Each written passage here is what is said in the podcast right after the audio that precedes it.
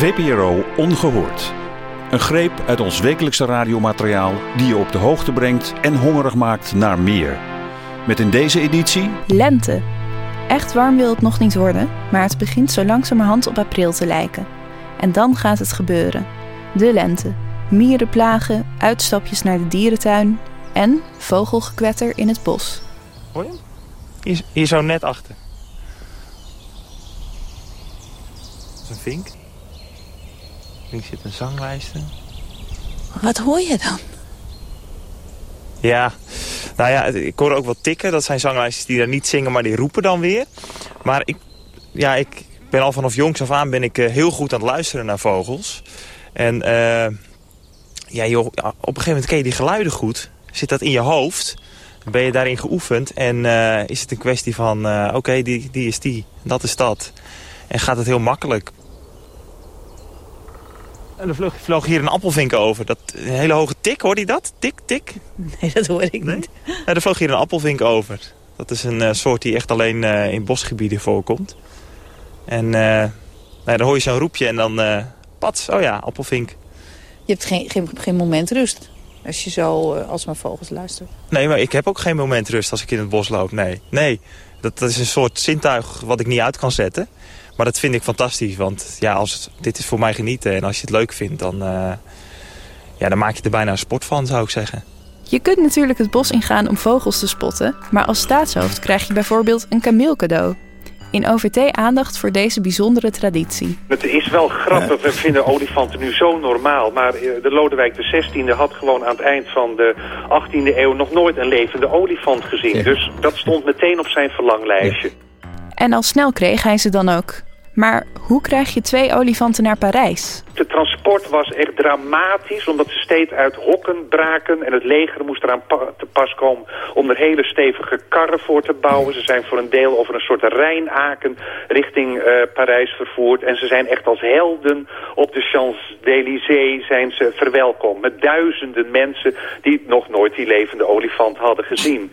En een van de twee heeft daar vrij kort geleefd en de ander nog vrij lang. En men dacht dat ze dan zouden sterven van eenzaamheid. Dus er werden daarna ook steeds nieuwe uh, olifanten aangevoerd voor gezelschap. En je ziet ook dat die, die, die, die, uh, die koninklijke verzamelingen, dat dat met levende dieren, dat dat eigenlijk het begin van, uh, van de dierentuinen is.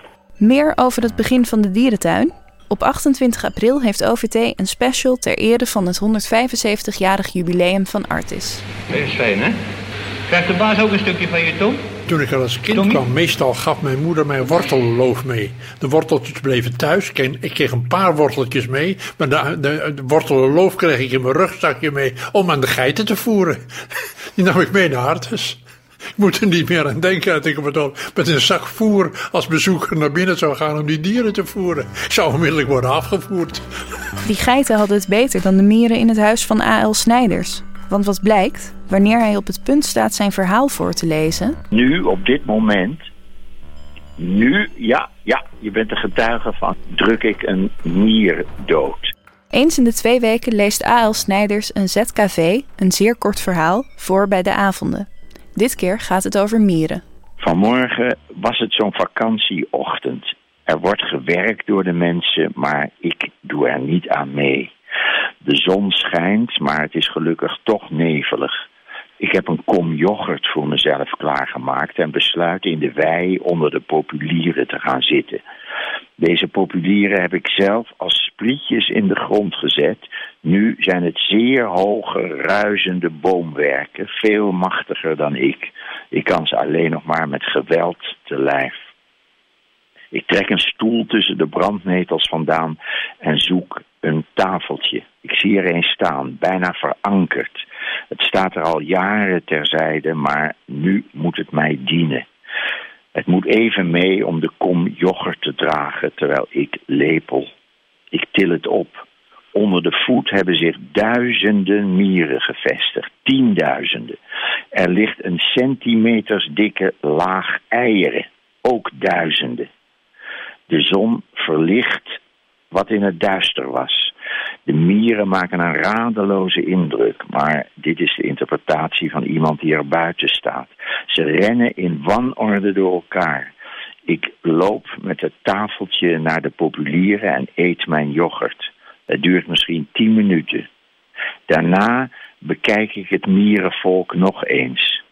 Alle eieren zijn weg. Wil je weten hoe dit afloopt? De hele uitzending van de avonden staat op vpro.nl. Hier kun je ook OVT en Labyrinth Radio beluisteren. Dit was VPRO Ongehoord. Met slechts een kleine selectie uit onze wekelijkse radioprogramma's. Benieuwd naar meer? Luister dan verder op vpro.nl.